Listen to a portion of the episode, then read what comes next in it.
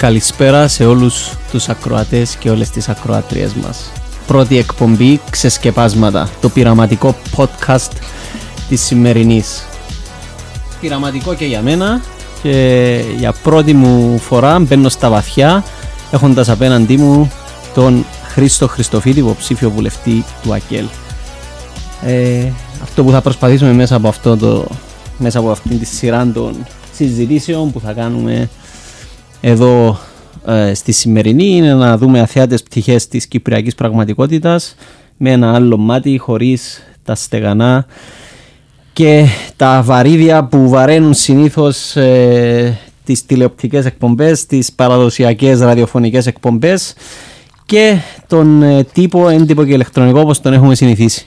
Χρήστο, ευχαριστώ πάρα πολύ που είσαι εδώ μαζί μας και αποδέχθηκες την πρόσκληση μας να είσαι ο πρώτος προσκεκλημένος ε, στα είναι, ξεσκευάσματα. Είναι τιμή μου που κάνω ποδαρικό, ελπίζω να είναι καλό το ποδαρικό και να ευχηθώ βέβαια σε αυτήν την νέα προσπάθεια κάθε καλό ε, χρειαζόμαστε έτσι να εντατικοποιηθούν οι πολιτικές ε, συζητήσεις ε, στον τόπο. Θεωρώ ότι υπήρξε μεγάλη οπισθοδρόμηση το γεγονός ότι για παράδειγμα καθ' όλη τη διάρκεια της χρονιάς ε, έχουμε ελάχιστες εκπομπές σε prime time αυτό που λέμε δηλαδή σε ώρα που μπορεί πολλοί κόσμος να παρακολουθήσει μια εκπομπή και όταν ο πολιτικός διάλογος φθήνει η δημοκρατία ευθύνει επίσης. Ακριβώς έτσι. Εμείς εδώ έχουμε τώρα κουρτίσει και το ε, χρονόμετρο μας. Μετρά, θα μετρήσει ανάποδα μία ώρα.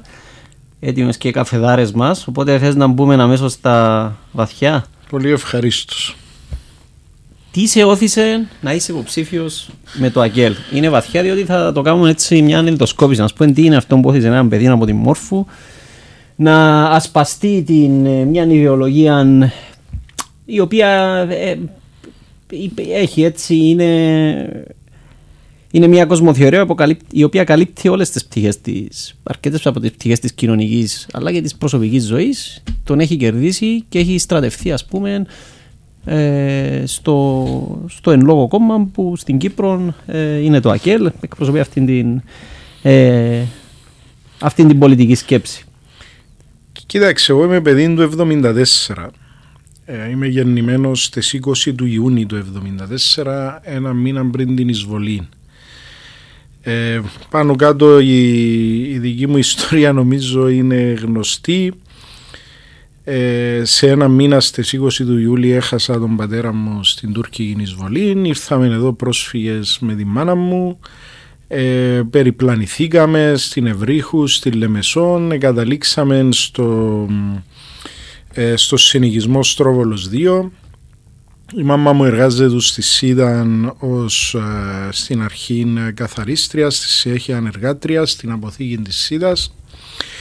Τα λέω τούτα ούλα για να υποδείξω ότι ε, όταν ε, ζεις στην κοινωνική αδικία μέσα στο πετσί σου είναι απόλυτα φυσιολογικό να ξεκινάς να σκέφτεσαι γιατί είσαι σε αυτές τις συνθήκες την ίδια στιγμή που κάποιοι άλλοι περνούσαν πολύ πολύ καλύτερα. Ε, και βέβαια το ένα φέρνει το άλλο, ήταν και το ιστορικό πλαίσιο. Όταν λες πολύ καλύτερα εννοείς πρόσφυγες που ήρθαν και ήταν σε καλύτερη κατάσταση ή εννοείς ας πούμε, σε μια κοινωνία που κάποιοι θησαυρίζουν ναι. και τρώνε με δέκα μασέλες και κάποιοι εργάζονται για να βγάλουν τα προς το ζήν για να βγάζουν άλλοι υπερκέρδη. Αυτή είναι η κοινωνία ε, στην οποία ζούμε βεβαίως πολύ ε, πιο έντονο είναι αυτό το χαρακτηριστικό τα τελευταία χρόνια να αναφερθούμε είμαι σίγουρος στη συνέχεια. Ε, και βέβαια υπήρχε και έναν ιστορικό πλαίσιο τότε.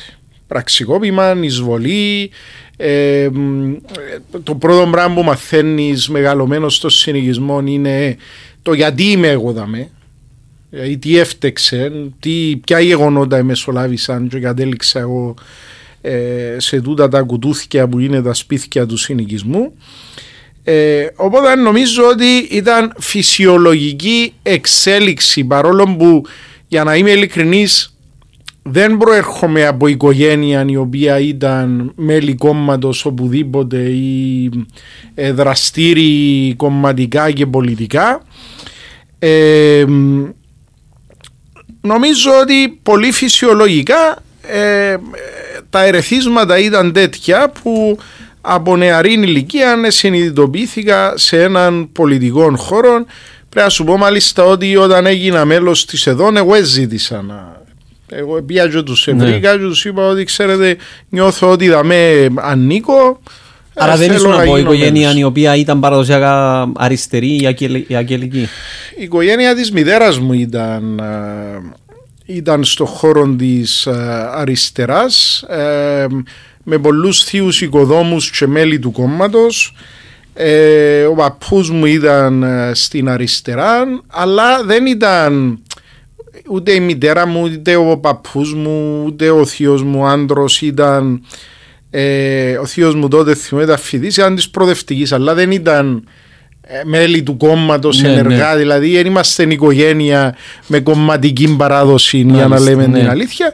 Και για να δώσουμε όλη την εικόνα, ο πατέρας μου όχι, δεν ήταν της αριστεράς. Μάλιστα. Ε, φαντάζομαι σας υποδέχθηκαν με ανοιχτέ αγκάλε, υπήρχε πρόβλημα όχι, κάθε άλλο. Είχε καχυποψία αν δεν ήσουν που... Κοιτάξτε, θέλω να σου πω κάτι έτσι με...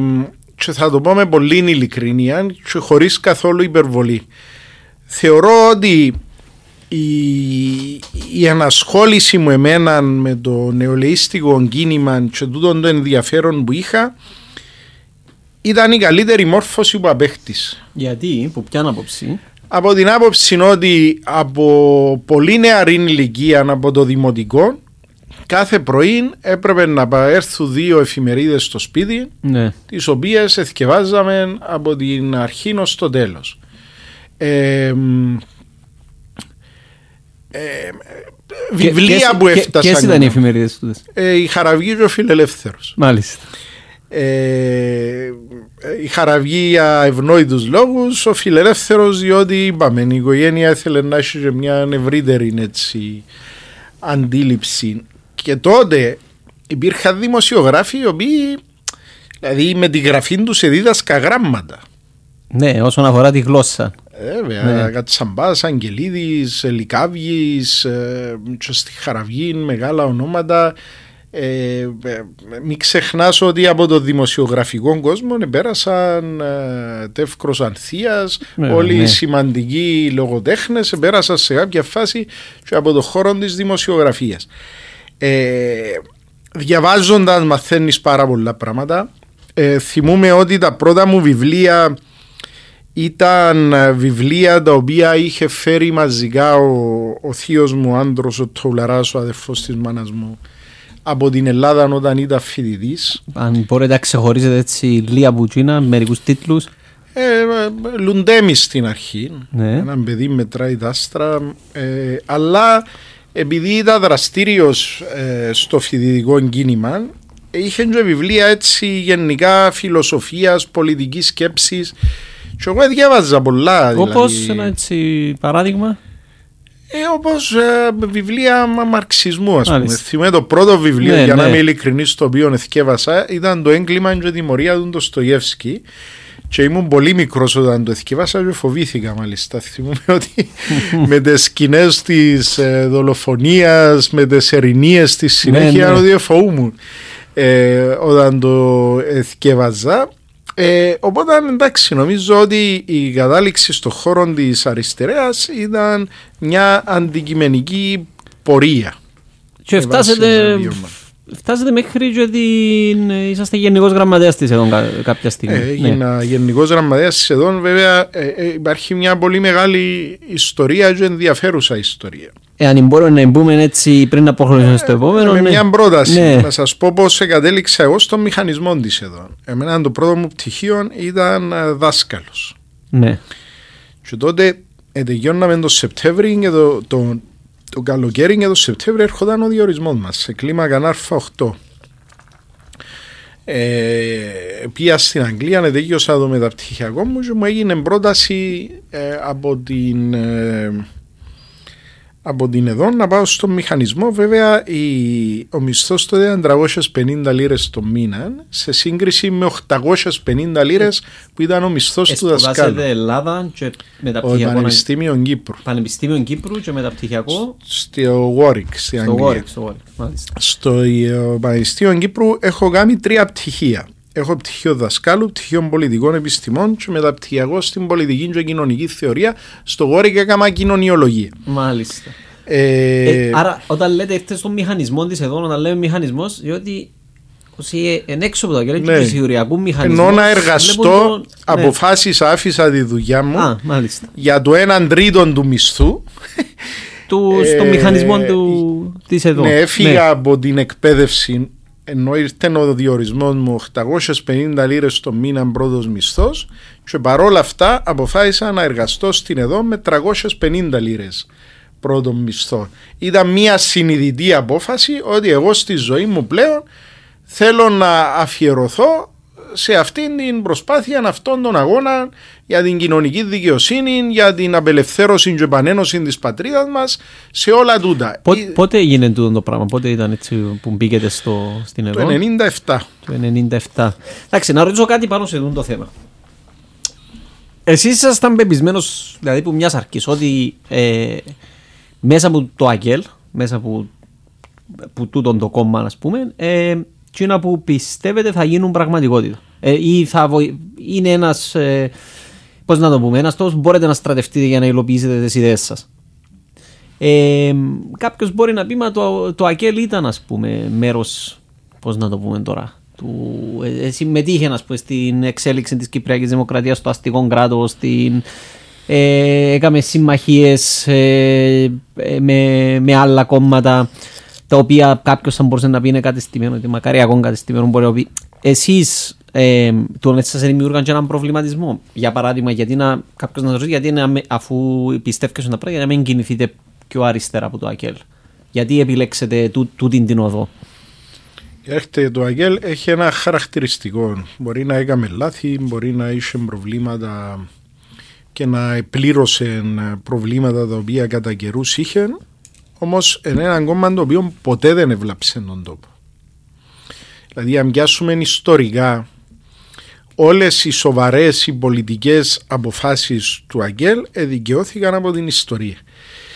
Ε, για παράδειγμα, η συμπαράταξη με τον Μακάριο είναι δικαιώθηκε από την ιστορία. Δηλαδή το, εκείνη η απόφαση ότι ε, παρόλο που το Αγγέλ ήταν από την κυβέρνηση Μακαρίου στο περιθώριο διότι η κυβέρνηση Μακαρίου δεκαετία του 60 σημαίνει Υπουργός Εσωτερικών Πολύκαρπος Γιορκάτζης, Υπουργός Άμυνας Γεώργιος Γρίβας και Όχι, όχι Υπουργός Άμυνας. Υπουργός Άμυνας. Όχι, Ε, ε, ας- ήταν, ναι, ε, υπεύθυνος. Ήταν ε, διοικητής της ΑΣΔΑ, ανώτατης στρατιωτικής διοίκησης Αμήνης Κύπρου. Μπράβο, ήταν το αντίστοιχο Ο του, Γιορκάτζης του ήταν και Υπουργείου Υπουργός Άμυνας. Άμυνας και Υπουργείο Εσωτερικών, άρα είχε όλες τις ένοπλες Λοιπόν, δυνάμεις. άρα Σώματα ασφαλείας ε, κυρίως. μιλούμε για τέτοια εποχή. Ναι.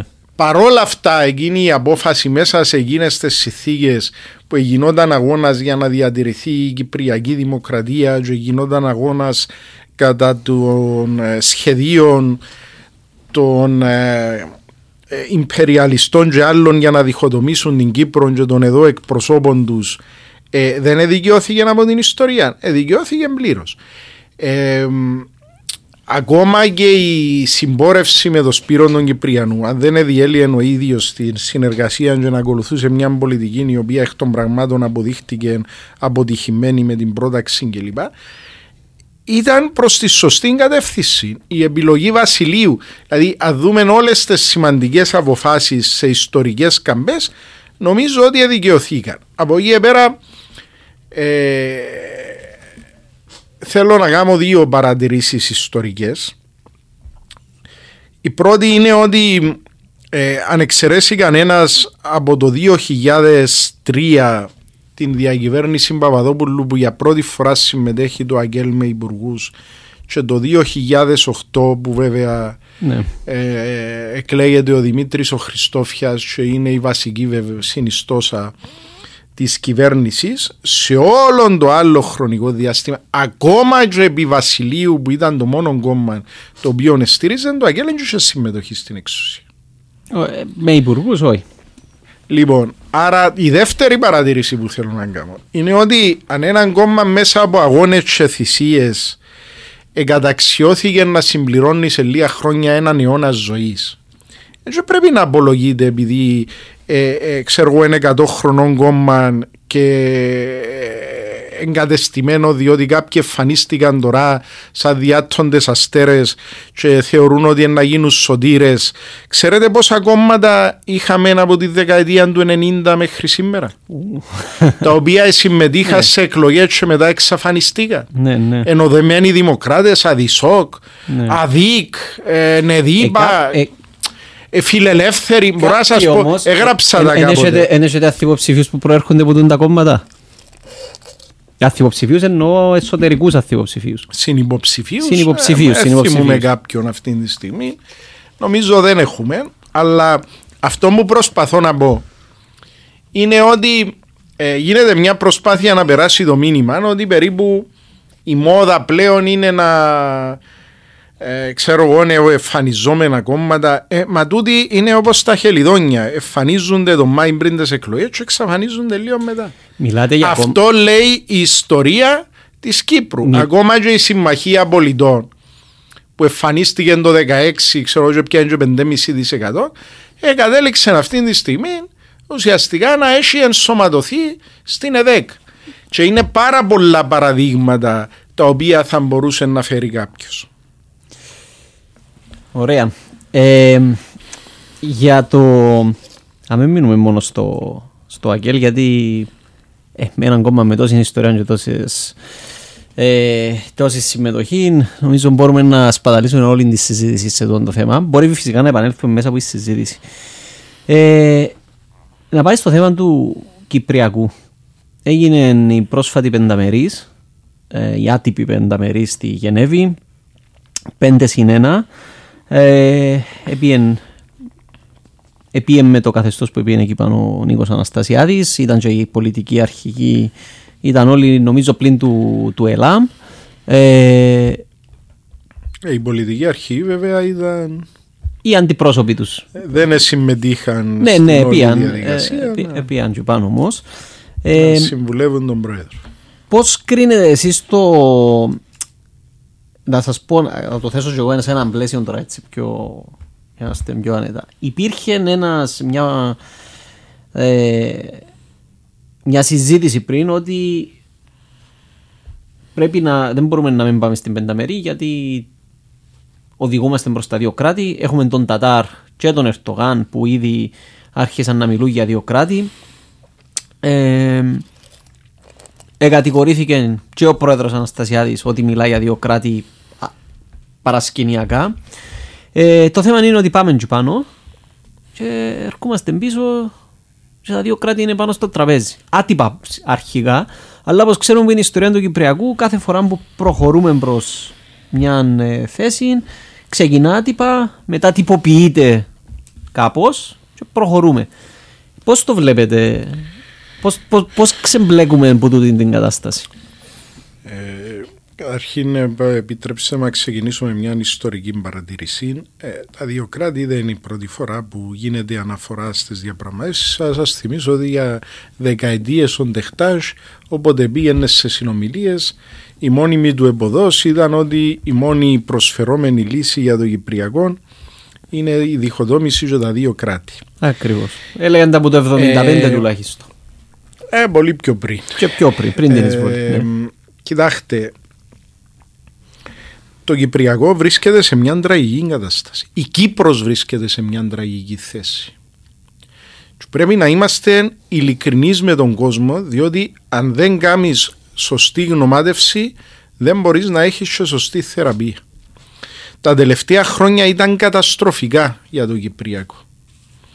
Έχει μετά τον Γκραν Μοντανά, η Τουρκία αλωνίζει, προβαίνει σε κινήσεις οι οποίες δημιουργούν νέα τετελεσμένα, άνοιγμα του 7 γεωτρήσει στην αποκλειστική οικονομική μας ζώνη, αφισβητήσει στην πράσινη γραμμή, ε, ενσωμάτωση καθημερινά των κατεχόμενων εδαφών μας στην Τουρκία, οικονομικά, θρησκευτικά, πολιτικά, οικονομικά, κοινωνικά. Όλα αυτά έχουν δημιουργήσει και δημιουργούν κάθε μέρα που περνά μια νέα εικόνα για το Κυπριακό. Νέα δεδομένα και αποδεικνύουν ότι το status quo δεν είναι αμετάβλητο. Μα νομίζω δεν έχει καμιά πολιτική δύναμη κανέναν. Όχι, έχει πολλούς που είπαν ότι το status quo είναι η δεύτερη καλύτερη λύση. Ε, και ο Αρχιεπίσκοπος και πολλοί άλλοι υποστήριζαν αυτήν την εντελώς ανεδαφική, ανιστόρητη, ε, εντελώς λαθασμένη ναι, προσέγγιση. Νομίζω ότι που θέλω, θέλω να πω είναι ότι ε, ε, ως ε, συμπέρασμα της αδυναμίας μας, ας πούμε, ως αποτέλεσμα της αδυναμία μα, μάλλον και να θέσω πιο σωστά. Άρα, τι, τι μπορούμε να κάνουμε πρακτικά; Ε, για να επανέλθουμε ναι. λοιπόν σε εκείνο που λέγαμε και να απαντήσω για το ερώτημά σας. Ε, το αποκορύφωμα αυτής της ε, πορείας προς την καταστροφή που βιώνουμε τα τελευταία χρόνια ήταν η συζήτηση για τα δύο κράτη. Ναι την οποία βεβαίως ε, επαναφέραν οι Τούρκοι διότι είναι βασική τους θέση εδώ και πολλά χρόνια.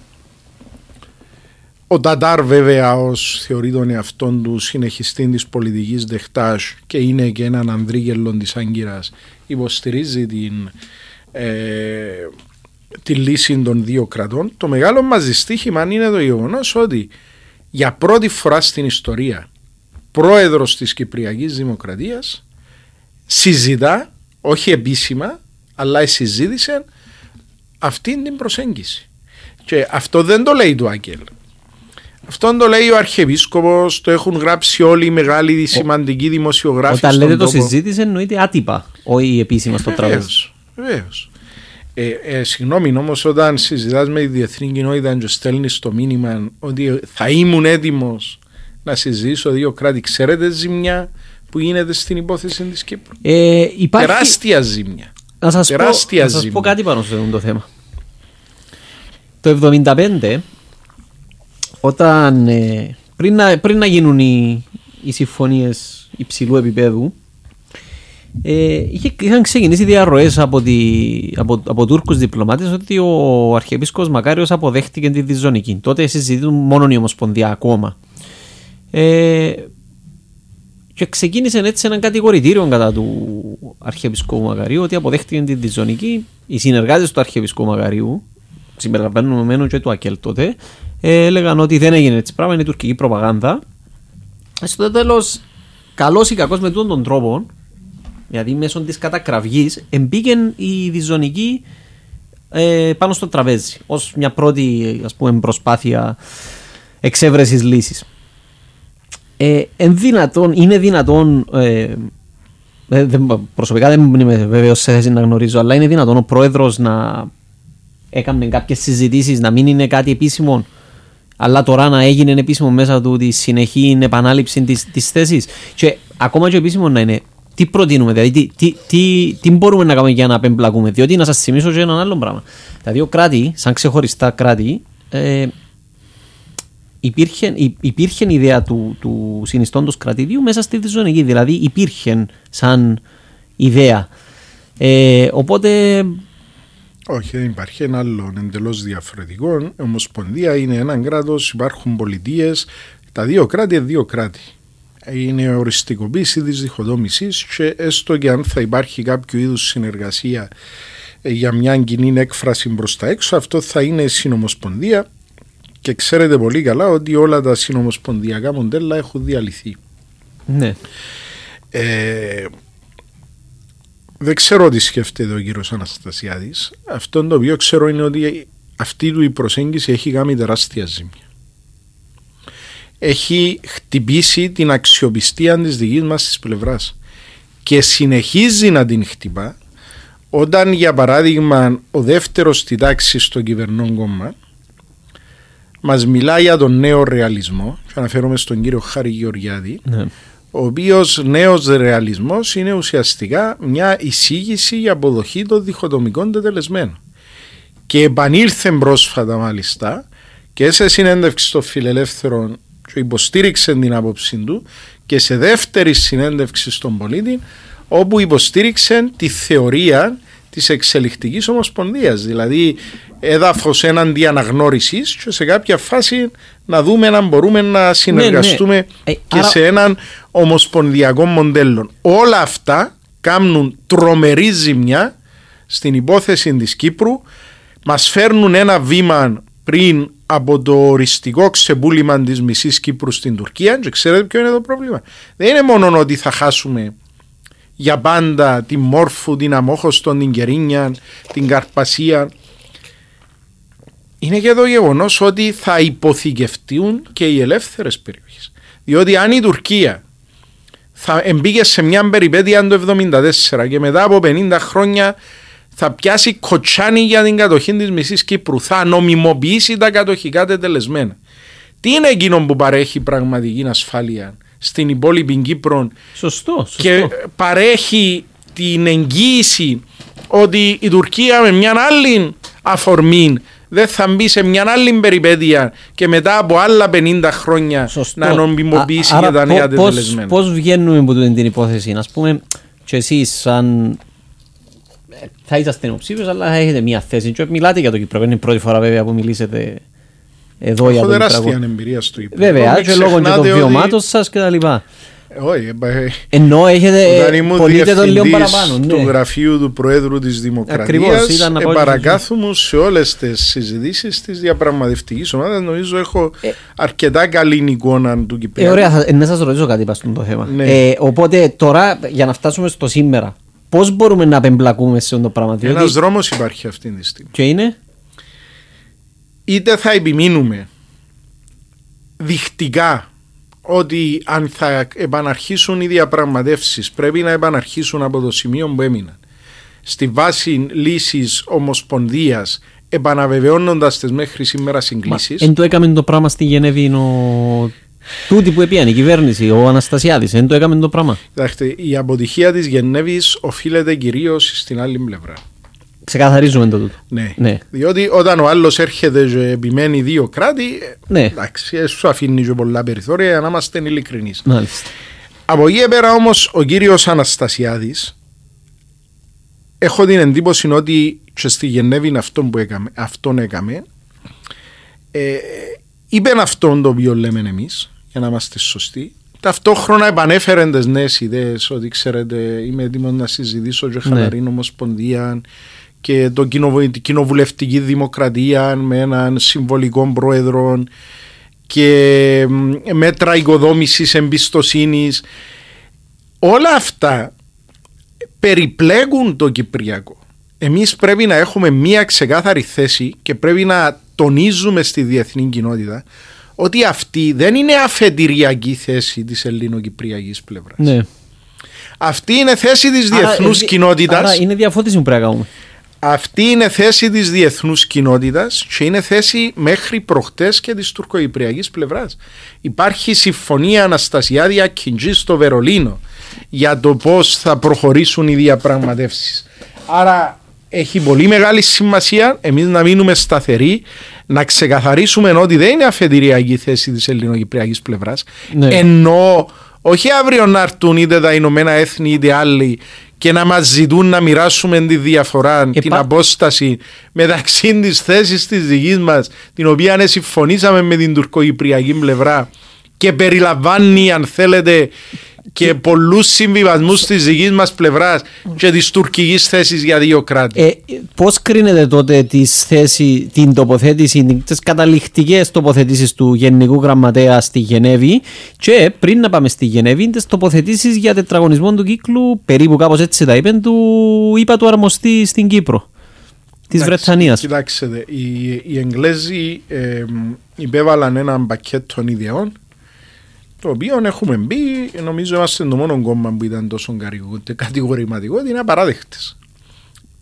Ε, να μην πω ότι είναι συνομοσπονδιακές, να πω ότι περιλαμβάνουν πολλά συνομοσπονδιακά στοιχεία. Ναι. Δύο κρατών δηλαδή.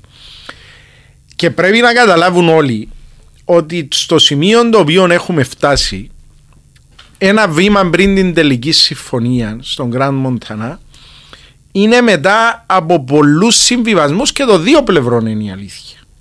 Διότι είναι η πρώτη φορά στην ιστορία του Κυπριακού που φτάσαμε τόσο κοντά με συγκλήσεις οι οποίες έχουν επιτευχθεί με ιδίαν βούληση των δύο πλευρών. Γιατί το σχέδιο Νανάν για παράδειγμα ήταν προϊόν επί διατησίας. Μάλιστα. Εδώ φτάσαμε σε ακτίνας συμφωνίας με ιδίαν ε, βούληση των δύο πλευρών.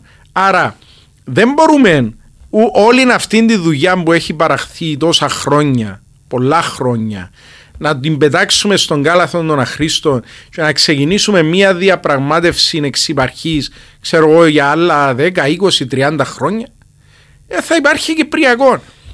Δεν υπάρχει λοιπόν άλλος δρόμος αγαπητέ μου φίλε από το να επιμείνουμε σε αυτήν τη θέση να ξεκαθαρίσουμε παντού ότι δεν είναι αφεντηριακή θέση της ελληνοκυπριακής πλευράς, είναι η θέση της διεθνούς κοινότητας και μέχρι προχτές συμφωνούσε και η τουρκοκυπριακή πλευρά. Μιλούμε για τη ζωνική δικαιωτική ομοσπονδία. Με τις συγκλήσεις όπως έχουν επιτευχθεί μέχρι, μέχρι σήμερα και στη βάση του πλαισίου Γκουτέρε. Μάλιστα. Ε, βέβαια, να σας πω κάτι. Με, μου είπατε πριν ότι ο κύριος Αναστασιάδης επήγαινε και τα είπε αυτά τα πράγματα και είναι αλήθεια. Ναι. Δεν πρέπει όμως κάποτε να μας απαντήσει γιατί όταν δύο χρόνια πριν ήρθε αυτή η πρόταση από τον κύριο Νακιντζή η δική μας η πλευρά την απέρριψε και έψαχνε τάχατες το πλαίσιο κουτέρες της 4ης του Ιούλη που αποδείχτηκε ότι ήταν ένα παραμύθι.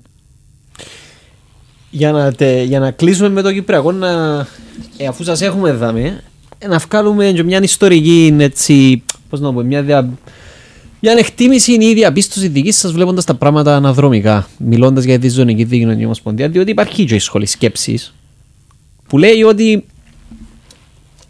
η πρώτη υποχώρηση, για όσους τη θεωρούν υποχώρηση, αποδοχής της ζωνική δίκη ομοσπονδίας, ξεκίνησε έναν κατήφορο που νομοτελειακά θα μας έφερνε στα δύο κράτη με τη μέθοδο της σαλαμοποίησης. Δεχόμαστε το ένα πράγμα, δεχτήκαμε ας πούμε, την πολιτική ισότητα το 1989, δεν ήταν αρκετή, τώρα ζητούν κυριαρχική ισότητα, ο Τατάρ για παράδειγμα κτλ. Εγώ κοινό, δεν θα πάω τόσο πίσω, θα πάω τον, στην περίοδο που ήσασταν εσείς μαζί με τον. Ε, με τον αείμνηστο Δημήτρη Χριστόφια, εσείς πώς είδατε τις διαπραγματεύσεις του Κυπριακού τότε που, που κοντά, και το ερώτημα γιατί δεν ελήφθηκε τότε που ήταν τα αστέρια ευθυγραμμισμένα όσον αφορά τις προοδευτικές αριστερές δυνάμεις στην Κύπρο και στις ελεύθερες περιοχές και στα κατεχόμενα. Τότε επιτεύθηκαν πάρα πολλές συγκλήσεις που αποτελούν τη βάση πάνω στη οποία συζητούμε σήμερα. Αν δεν ήταν τότε ο Χριστόφιας και ο Ταλάτ, δεν θα μπορούσαν να επιτευθούν τόσες συγκλήσεις. Και μάλιστα ο Δημήτρης Χριστόφιας τότε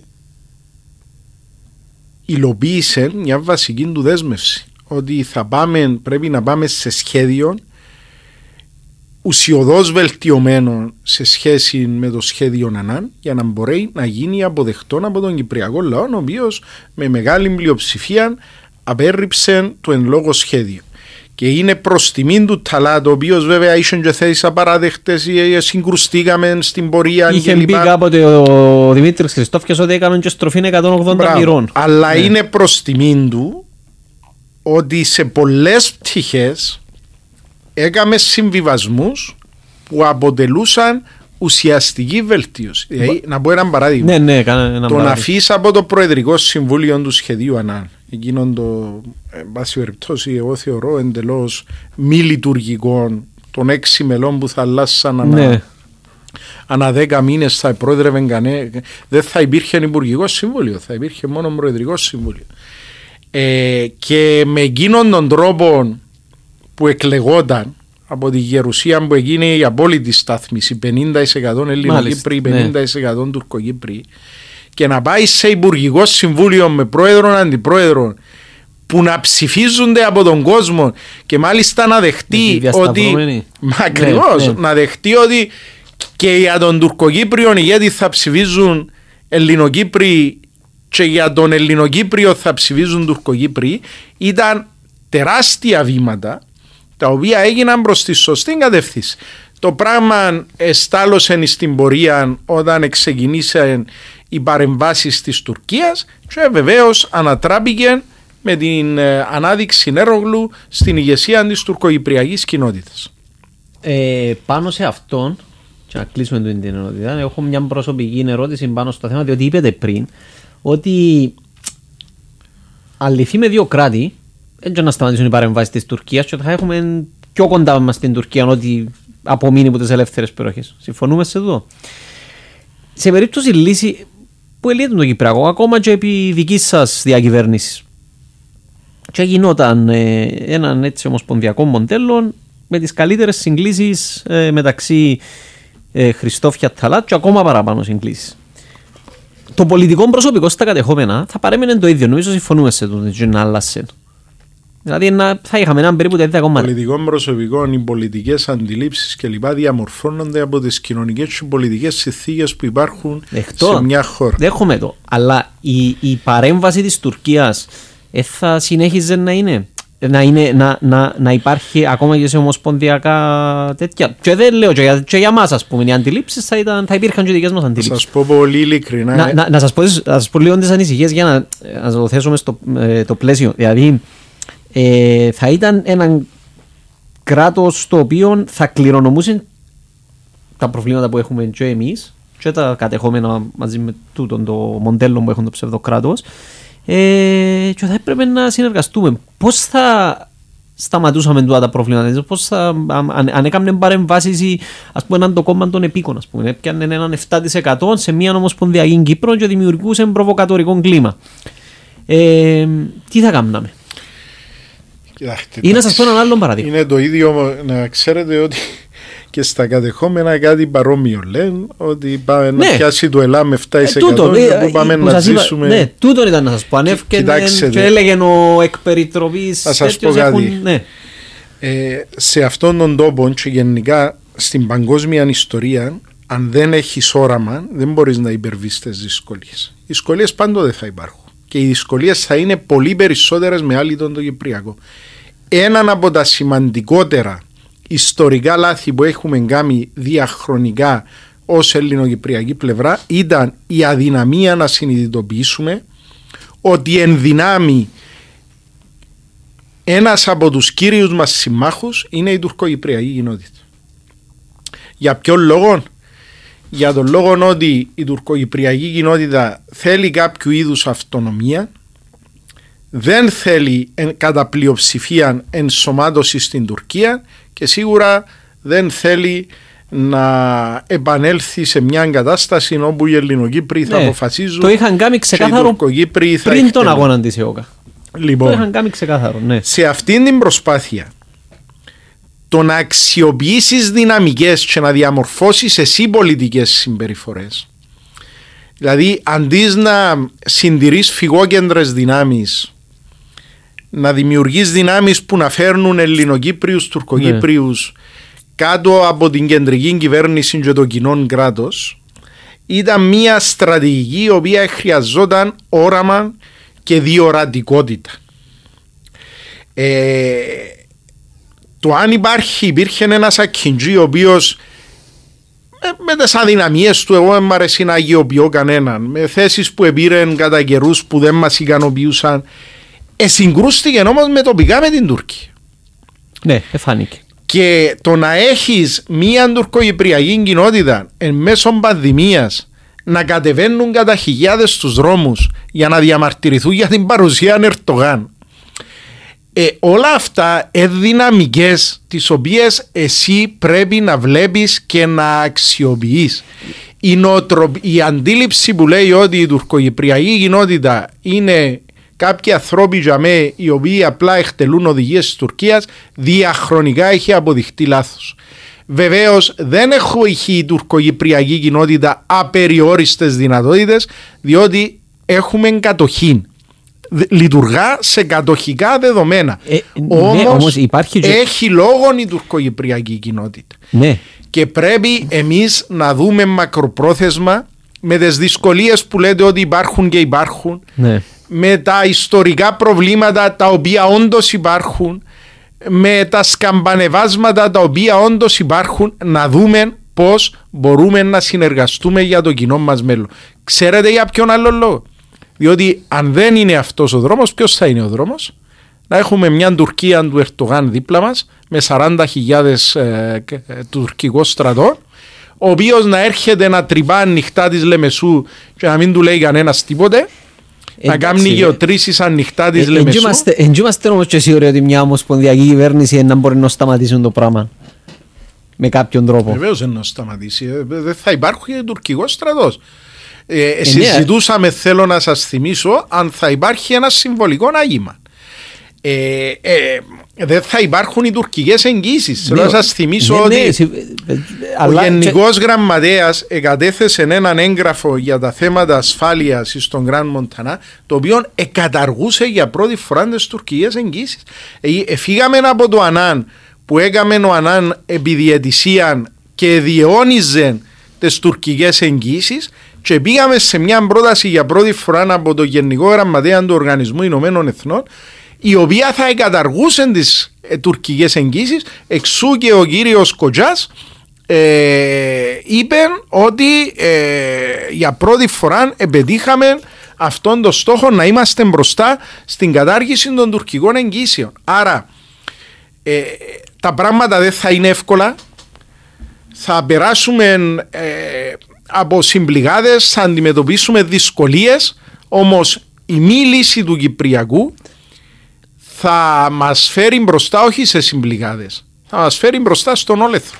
Πιστεύετε οι Τουρκοκύπροι έχουν ή, βέβαια όχι όλοι όπως είναι όλοι οι Ελληνοκύπροι αλλά ε, έχουν ας πούμε κάνει έχουν συνέστηση ζώντας πλέον με την τουρκική κατοχή ε, το ρόλο που έπαιξε μερίδα της ηγεσίας τους στο να είμαστε στην κατάσταση; Ε, διότι ο Ντεχτάς είχε στήριξη. Ήταν, ε, ε, βέβαια, ναι. λέει ναι. Κυδεμόνευσε την τουρκοκυπριακή κοινότητα για πολλά χρόνια. Ναι, και Είναι η, αυτό η, που σας λέω. Η ότι... αίσθηση της αυτονομίας που λέτε υπήρχε και από την ε, τουρκοκυπριακή δεξιά. Η τουρκοκυπριακή και, κοινότητα, ε, όπως και η ελληνοκυπριακή κοινότητα. Ότι έθελε έδαφος ξεχωριστό. Ε, αυτό δεν είναι κάτι το αμετάβλητο. Ναι. Ε, τούτες οι δογματικές θέσεις η, η τουρκοκυπριακή κοινότητα του 60 δεν έχει σχέση με την τουρκοκυπριακή κοινότητα του 80 και η τουρκοκυπριακή κοινότητα του 80 δεν έχει πολύ σχέση με το 2004 και η, η κατάσταση σήμερα είναι χειρότερη σε σχέση με το ένα που ήταν 10 ναι, χρόνια ναι. πριν όταν ε, το φαινόμενο να κιντζεί ε, έπαιρνε τα πάνω του. Άρα αυτό το οποίο προσπαθώ να πω είναι ότι έχουμε και εμείς ρόλο για το πώς διαμορφώνεται η τουρκοκυπριακή κοινότητα. Αν εμείς τίνουμε χείρα φιλίας και συνεργασίας και στέλνουμε το μήνυμα ότι θέλουμε λύση, ότι δεν αφισβητούμε τη συμμετοχή της τουρκοκυπριακής κοινότητας σε αυτόν το κράτος, η οποία ούτως ή άλλως ξέρετε πολύ καλά ότι είναι θεσμοθετημένη από το 1960. Ε, μάλιστα με έναν έτσι λίγο αγαρπον τρόπο, δηλαδή με τα βέτο του Τουρκοκύπριου ναι, ναι, Αντιπροέδρου και ναι. ούτω καθεξής. Ε, θα βοηθήσουμε στο να διαμορφωθεί μια προοδευτική τουρκοκυπριακή κοινότητα που εν δυνάμει είναι ε, συνεργός και συμπαραστάτης της δικής μας της προσπάθειας. Ιδάλλως η άλλη λύση είναι να να πάρουμε την προσέγγιση νουλή σιλή μια γενιά, να στείλουμε την τουρκοκυπριακή κοινότητα στις αγκάλες της Άγκυρας και ε, μοιραία δίπλα μας θα έχουμε Ερτογάν, Ισλαμικό κράτος, ε, επεκτατική πολιτική, όλα αυτά τα οποία ε, δεν έχουν σήμερα σχέση με την τουρκοκυπριακή κοινότητα. Μάλιστα. Ξέρετε για παράδειγμα ότι στην τουρκοκυπριακή κοινότητα υπάρχει μια μεγάλη παράδοση κοσμικού κράτους. Βέβαια, ναι, ναι. Σίγουρα οι Τουρκοϊπροι ήταν. Ε, εφάνηκε και με την παρουσία των επίκων και την αύξηση ε, με, με, το, ε, με το Ισλάμ, με τα Τζαμιά κτλ. Στο λίγο χρόνο μας έμεινε να προχωρήσουμε και σε άλλα θέματα. Πάντα το Κυπριακό μονοπολεί τι συζητήσει μας. Ε, πάμε λίγο στο θέμα της πανδημίας. Είναι το κρι... θέμα επιβίωσης του Κυπριακού λαού. Μπορεί, Έτσι. Εντάξει, ε, καταλαβαίνω ότι ο κόσμος ε, επειδή συζητούμε πολλά πράγματα εδώ και δεκαετίες και λοιπά και δεν βλέπεις και μια προοπτική αυτή τη στιγμή ε, μπορεί το Κυπριακό να το θέτει σε μια δεύτερη μοίρα αλλά ε, εμείς ως άνθρωποι οι οποίοι διεκδικούμε αξιώματα στην Κυπριακή Δημοκρατία δεν πρέπει απλά να ακολουθούμε τον κόσμο αλλά πρέπει να λέμε τις αλήθειες στον κόσμο όχι να πηγαίνουμε με το ρεύμα. Και να σας κρίνουμε βάσει τούτου. Και η αλήθεια είναι ότι είτε μας κουράζουν είτε όχι οι συζητήσεις για ο Κυπριακός είτε ε, βαρεθήκαμε είτε όχι αν θα επιβιώσουμε σε τούτον το νησί θα, εξε, θα εξαρτηθεί κυρίως από την εξέλιξη του Κυπριακού. Ε, Κάποιος τώρα είναι να πει ότι με τον κορονοϊό ε, έρχεται ο κορονοϊός, θα πεθάνουμε όλοι, πιστεύει θα πεθάνουμε όλοι ή κρίνεται ως ε, ικανοποιητικά τα μέτρα της κυβέρνησης; Όχι, νομίζω η κυβέρνηση τα έχει λίγο θαλασσώσει ε, σε πάρα πολλές πτυχές. Δεν είναι μόνο τα μέτρα, είναι η γενικότερη αντιμετώπιση. Σίγουρα με τα μέτρα πρέπει να σας πω ότι ε, αποφασίζονται πράγματα τα οποία δεν κάνουν. Πείτε μας κάποιο παράδειγμα έτσι πρακτικό, διότι. Είχαμε ε, ε, κλειστά τα σχολεία, δεν ξέρω εγώ, από τα γυμνάσια 4-5 μήνες. Ε, δεν μπορούσαν τα παιδιά μας. Εγώ έχω μωρό, η κόρη μου είναι στο γυμνάσιο. Δεν μπορούσε να βρεθεί με τις φίλες του στο πάρκο, διότι επιτρέπονταν δύο άτομα. Και την ίδια στιγμή που έπηγαινα για να βρεθούν, εκεί που επιτρέπεται, στα μόλ. Ανοιχτά τα μόλ σε κλειστούς χώρους, εκατοντάδες άνθρωποι κάθε μέρα. Ε, είχε λογική αυτό το μέτρο. Τώρα, το τελευταίο διάταγμα λέει ότι κορώνα πας, κορονοπάσων, υπάρχει αντίδραση από τον ε, νομικό κόσμο ε, ε, και φαίνεται, από ό,τι ακούμε και από δημοσιογραφικές πληροφορίες έτσι, οι οποίες ακόμα είναι δημοσιεύσιμες, αλλά από ό,τι ακούμε φαίνεται να σιγοβράζουν διάφορα κινήματα που ενδεχομένως όχι κινήματα κατά ανάγκη κομματικά που θα διεκδικήσουν, ε, ε, ε θα διεκδικήσουν ψήφος στις εκλογές, ίσως ακτιβιστικά από διάφορους χώρου, οι οποίοι ε, αντιδρούν. Για παράδειγμα, όπως είπε το παράδειγμα με το Safe Pass, το, το νέο το Safe Pass, λέει ε, με Safe Pass δεν μπορείς να πάεις σε καφέ, αλλά μπορείς να πάεις σε μπουκίκο.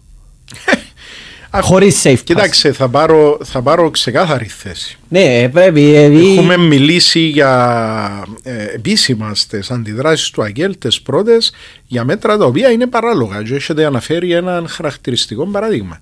Θέλω να πω επίσης ότι αυτή η κυβέρνηση έχει μια προσέγγιση του αποφασίζουμε και διατάσσουμε. Εκφράζει έναν αυταρχισμό και έτσι ε, μια προσέγγιση επιβολής η οποία δεν βοηθά.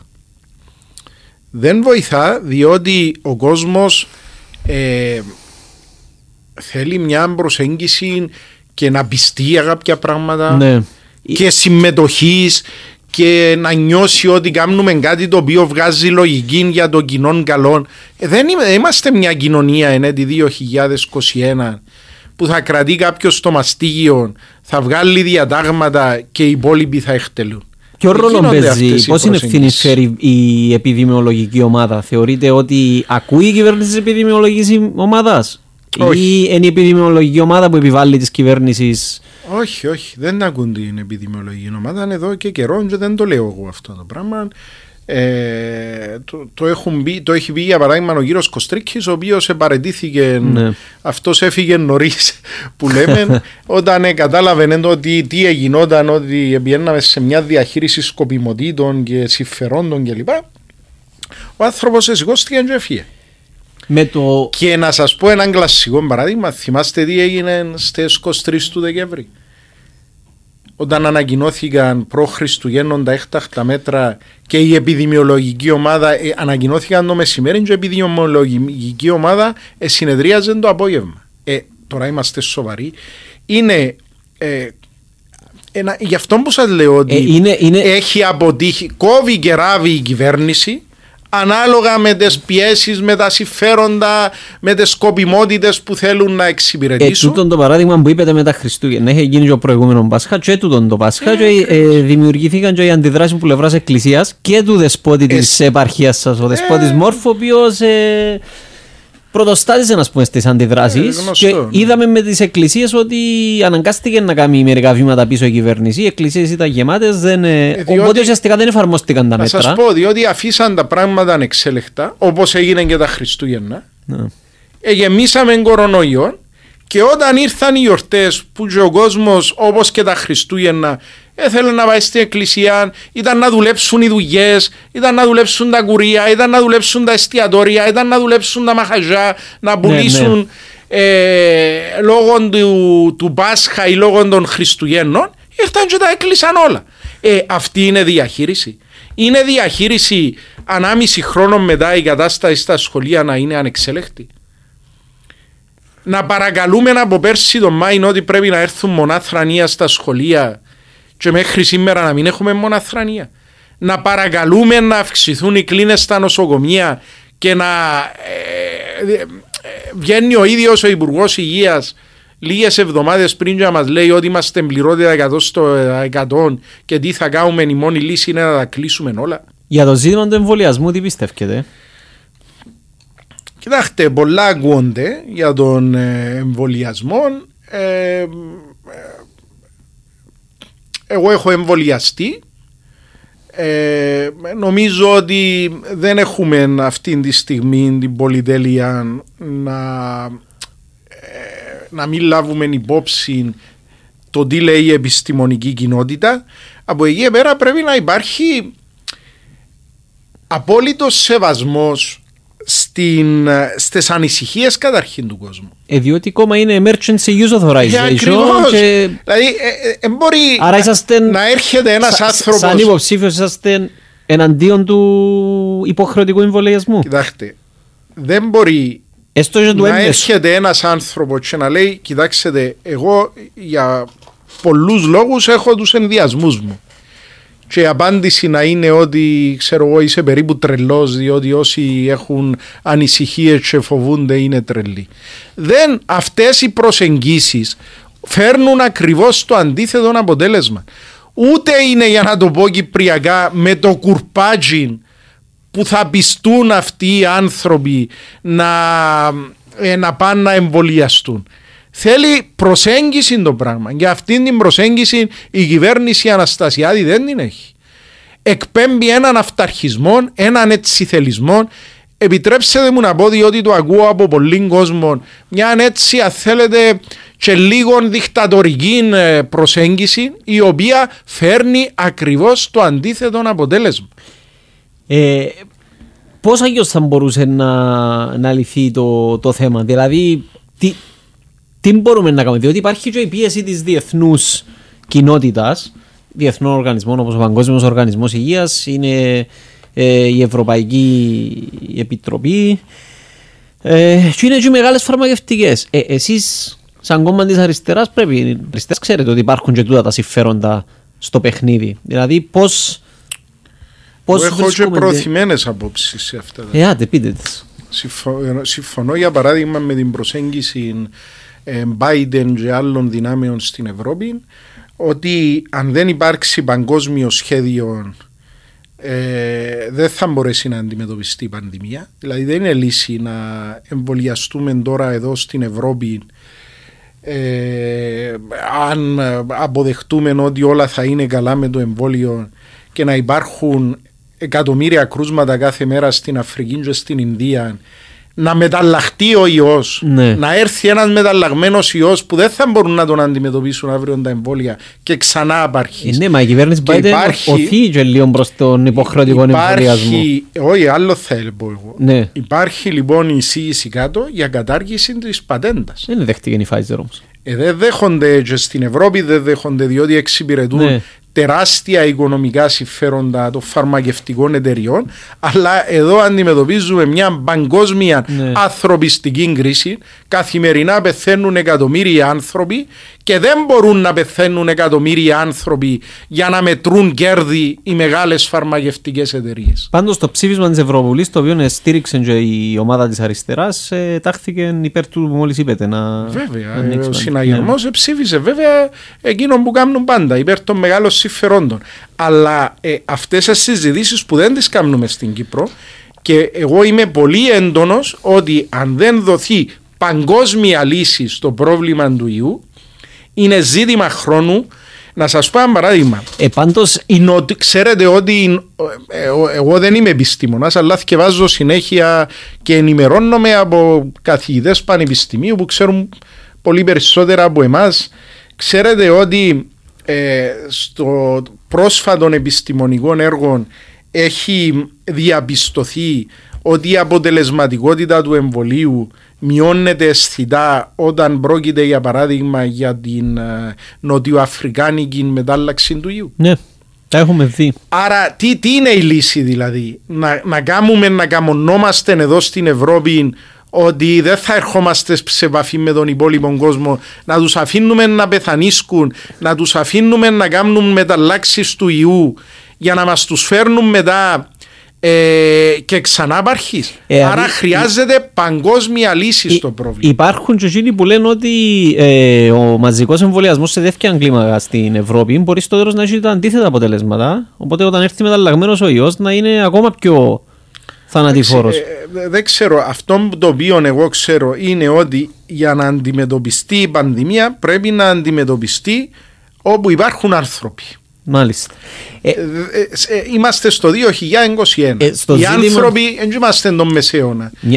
Οι άνθρωποι κινούνται καθημερινά εκατομμύρια άνθρωποι από και προς διαφόρους yeah. προορισμού. μια παγκόσμια όμως αντιμετώπιση είναι εγκυμονή και κάποιους κινδύνους υπερεθνικής, πώς να το πούμε, μιας παγκοσμιοποίησης όπου τα συμφέροντα που, που έχουν ή που ας πούμε που οδηγετούν εντός ή εκτός εισαγωγικών διεθνείς οργανισμούς ή υπερεθνικούς οργανισμούς μπορεί να ε, βάλουν χέρι μες στα κράτη. Α, γι' αυτό που είπαμε ότι πρέπει να χτυπηθούν τα συμφέροντα. Ναι. Δηλαδή αν θα πάμε σε μια προσέγγιση που αυτές οι, οι παγκόσμιες πολυεθνικές φαρμακοβιομηχανίες ε, θα ελέγχουν τις ζωές μας και θα ελέγχουν την παγκόσμια οικονομία και θα ελέγχουν τις πολιτικές αποφάσεις, ζήτω που καήκαμε. Είναι γι' αυτό που χρειάζονται ριζοσπαστικέ προσεγγίσεις προς την κατεύθυνση αυτονόμησης των κρατών στην αντιμετώπιση της πανδημίας. Το... Και αυτόν εψήφισε το ΑΓΕΛ στο Ευρωκοινοβούλιο. Άλλοι ψήφισαν άλλα πράγματα. Να σας ρωτήσω κάτι πάνω σε αυτό το θέμα. Υπάρχει, ε, παρατηρήθηκε ε, και στο εξωτερικό, ε, κυρίως στο εξωτερικό, ότι γιατροί ή άλλοι ειδικοί, ή και απλοί πολίτες δηλαδή, για να είμαστε ειλικρινείς, οι οποίοι εκφράζουν μια διαφορετική άποψη προς την προσέγγιση του πώς μπορεί να λυθεί το ζήτημα του κορονοϊού ή ασκούν κριτική για τα μέτρα, ε, να λογοκρίνονται από πλατφόρμες κοινωνικής δικτύωσης ή να, τις, ε, να τους πετούν ας πούμε στην χλέβη του, των, των κατεστημένων μέσων ή των μέσων μαζικής ενημέρωσης.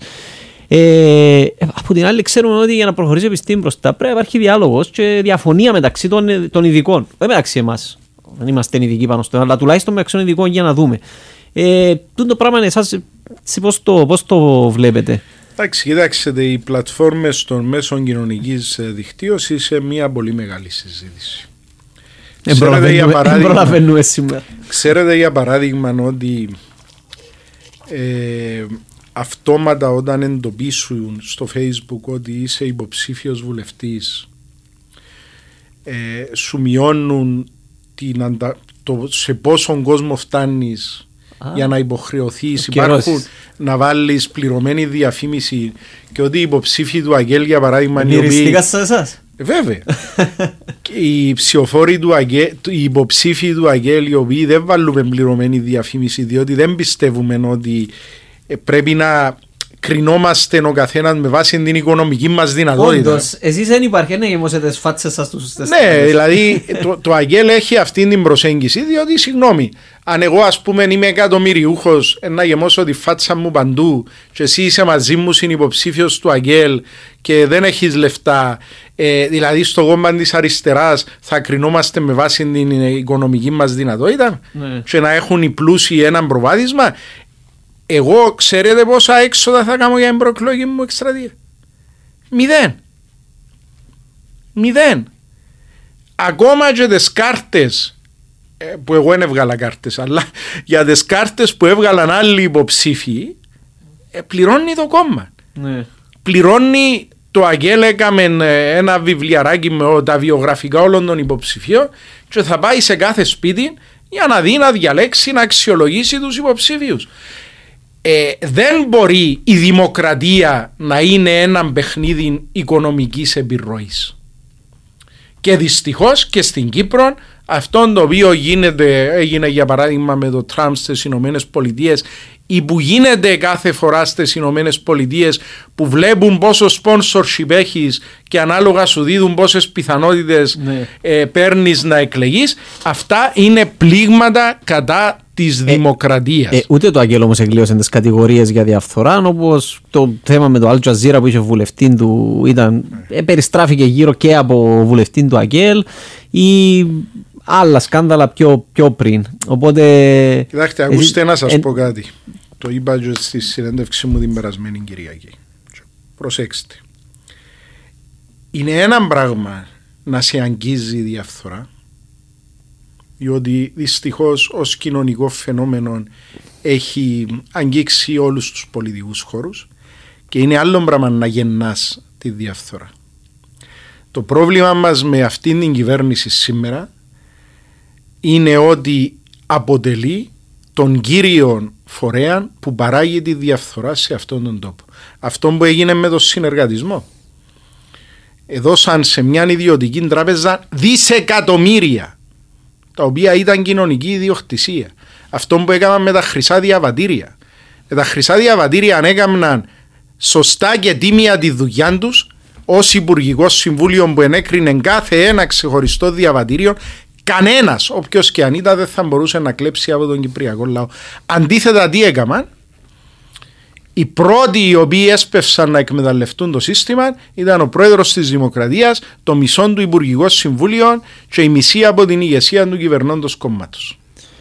Να κλείσουμε με μια παρατήρηση.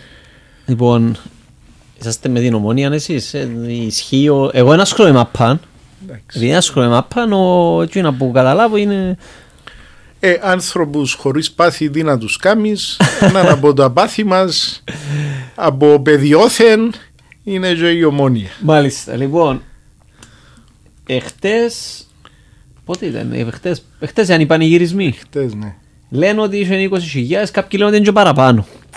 Λοιπόν, είδαμε τις σκηνές. Εγώ λέω η ομόνια ή η ομονιά της Τσίνη που ήταν για μέ, ο- η μεγάλη ομάδα η ομόνια, νομίζω έχει παγκύπρια, παγκύ, είναι παγκύπριας εμβέλειας ε, και από όλους τους κοινωνικούς χώρους μαζεύτηκε δηλαδή έναν αντιπροσωπευτικό δείγμα πιστεύω του κυπριακού λαού.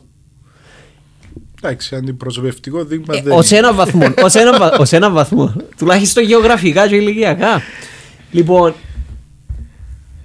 ε, αν είναι σοβαρό ο κορο- αν είναι σοβαρή η Δεν θα επίπτωση- μπορούσες για παράδειγμα να κάνεις μια δημοσκόπηση εχθές και να πεις ότι... ε, Όχι, όχι, όχι που τούτης της άποψης. Που, ε, Ότι ε, ένα μιλώ- αντιπροσωπευτικό Μιλώ δείγμα. επιδημιολογικά με μια, ένα Ναι, ναι, πολλά κατάλαβα. μπακαλίσιμο επι... Αστείευομαι, ε, ναι, ναι. αστείευομαι, Ε, και εγώ σε τούτο πνεύμα, λοιπόν, με έναν πολλά μπακαλίσιμο επιδημιολογικό ε, επιδημιολογική υπόθεση τώρα. Θα αυξηθούν, ε, θα αυξηθούν τα κρούσματα. Ε, να αυξηθούν. Αν δεν αυξηθούν, είναι που σημαίνει τούτο το Εντάξει, πράγμα. Δεν ξέρω. Ε, αυτό το οποίο ξέρω είναι το εξής. Βεβαίω συγχαρητήρια στην Ομόνια, ε, χαρήκαμε το. Εγώ ήμουν στο γήπεδο χτε, ε, παρακολουθήσαμε μια τελετή την οποία περιμέναμε πολλά χρόνια. Από εκεί και πέρα τα υγειονομικά πρωτόκολλα πρέπει να τηρούνται. Ναι. Δηλαδή ε, συμφωνείς, διαφωνείς, ε, δεν πρέπει να, να δοθεί εντύπωση ότι ο καθένας κάνει ό,τι θέλει, διότι ε, δεν ξέρω πώς θα εξελιχθούν τα πράγματα.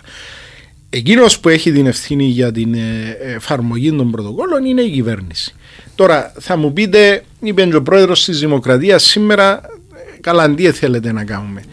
Ε, ίσως Και παρά ο να- εκπρόσωπος της αστυνομίας είπε ότι δεν Κοιτάξτε, μπορούσε. Ναι. όμως να πω κάτι. Ίσως αντί να ε, παρακολουθήσαμε εκείνον το θέατρο του παραλόγου που απαγόρευσαν στην αρχή την παρουσία οποιοδήποτε φιλάθλους στο γήπεδο ενώ για τον τελικό κυπέλου επιτράπηκε Ναι. μετά αλλάξαμε το Ίσως έπρεπε να κάνουμε μια έτσι με δεδομένο ότι ο κόσμος θα επανηγύριζε μια πιο σφαιρική προσέγγιση και να δούμε πώς θα μπορούσαμε να δώσουμε την ευκαιρία του κόσμου να εκφράσει τα συναισθήματα του χωρίς όμως να έχουμε αυτήν την εικόνα που είχαμε εχθές. Ναι. Μπορούσε για παράδειγμα αντί να είναι 15% πληρότητα το γήπεδο, να εβάλαμε σε έναν ανοιχτό χώρο θέση παραθέση ε, κάποιον κόσμο και να ήταν πολύ περισσότερος κόσμος. Ναι, και να μην έχουμε του Και να μην είχαμε το Στίβαγμα στο Ηλίας Πούλο. Ε, αυτά τα πράγματα όμως ε, ε, πράγματα τα οποία δεν να αποφασίσω ούτε εγώ ούτε εσείς. Ε, πράγματα τα οποία έπρεπε να δουν οι κυβερνώντε να εκτιμήσουν την κατάσταση και να πάρουν αποφάσεις προς κάποιες κατευθύνσεις. Πάντως, ως φαινόμενο, θεωρώ ότι θα, θα είναι πολύ ενδιαφέρον να δούμε τι, τι θα γίνει. Ξανά επιμένω πάνω στο επιδημιολογικό κομμάτι νομίζω θα βοηθήσει να, ε, να ξεκαθαρίσουν ορισμένα πράγματα. Λοιπόν, αν θέλετε ένα καταληκτικό σχόλιο ε, και να το, να το κλείσουμε. Εγώ ε, αυτό που θέλω να πω είναι ότι οι επόμενες εκλογές είναι ιστορικές για τον τόπο. Δεν εκλέγουμε απλά τη νέα βουλή, αποφασίζουμε μια ιστορική κατεύθυνση θα πάρει τούτος ο τόπος. Είτε θα σταματήσουμε αυτήν την κυβέρνηση, όλα αυτά που σχολιάσαμε, τον αυταρχισμό, την ε, μοιραία πορεία προ τα δύο κράτη στο Κυπριακό, τη διαφθορά, την κατάσταση την απαράδεκτη στην παιδεία και στην υγεία ή θα στείλει πάλι ο Κυπριακός λαός το μήνυμα ότι επιδοκιμάζει και να συνεχίσουν βέβαια και ο κύριος Αναστασιάδης και ο κύριος Αβέροφ και η συναυτό τα ίδια και τα ίδια. Ο τόπος θέλει αλλαγή, αυτός που μπορεί να κάνει την αλλαγή, αυτός που θα είναι ούτως ή άλλως ο βασικός πυλώνας της αλλαγής είναι το ΑΚΕΛ. Δυνατόν ΑΚΕΛ σημαίνει ότι ξημερώνει μια καινούργια ελπιδοφόρα μέρα την επομένη των βουλευτικών εκλογών σημαίνει ότι δημιουργείται και μια ασπίδα προστασίας για τον κόσμο. Ξέρετε τι μας λέει ο κόσμος στο δρόμο; Να τους σταματήσετε, να είσαστε πιο διεκδικητικοί, να είσαστε πιο δυναμικοί, να, να το πω πως το μας το λαλού στην Κυπριακή, να τους διάτε πας κελέ.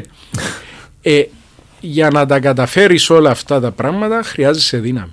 Χρειάζεσαι δύναμη στη Βουλή, χρειάζεσαι δύναμη στην κοινωνία, χρειάζεσαι όταν θα συζητήσεις αύριο για τις προεδρικές εκλογές να έχεις έναν τέτοιο ποσοστό που να προσελκύεις και άλλες δυνάμεις και όχι να στέλνεις το μήνυμα ότι ο κύριος πόλος της αντιπολίτευσης που είναι το Αγγέλ είναι ένας αδύναμος πόλος. Οπότε θέλουμε τη στήριξη μαζικά του κόσμου σε αυτήν την ιστορική εκλογική μάχη να πάει να ψηφίσει ο κόσμος, να μας τιμήσει με την ψήφο του, να δημιουργήσουμε όλοι μαζί νέες συνθήκες, καλύτερες, ελπιδοφόρες μέρες για τον τόπο μας. Μάλιστα. Ευχαριστούμε πολύ Χρήστο Χριστοφίδη για την παρουσία σου εδώ. Εγώ ευχαριστώ. Στην ε, πρώτη μας πολύ πρώτη μας εκπομπή. Ελπίζω να αποδειχτώ γουρλής. Ε, θα αποδειχτείτε γουρλής, θα κερδίσετε και εσείς και το, και το κόμμα σας. Ε, ευχαριστούμε όσους άκουσαν ε, την εκπομπή μας. Είναι η εκπομπή Εξεσκευάσματα, το podcast της εφημερίδας Σημερινή. Ε, μείνετε συντονισμένοι στο www.σημερινή.com για περισσότερες ειδήσεις και στο ξεσκεπάσματα.σημερινή.com για τα επόμενα podcast μας για live ενημέρωσης στους συναδέλφους του Sigma Live και ευχαριστούμε το Ράδιο Πρώτο για τις εγκαταστάσεις.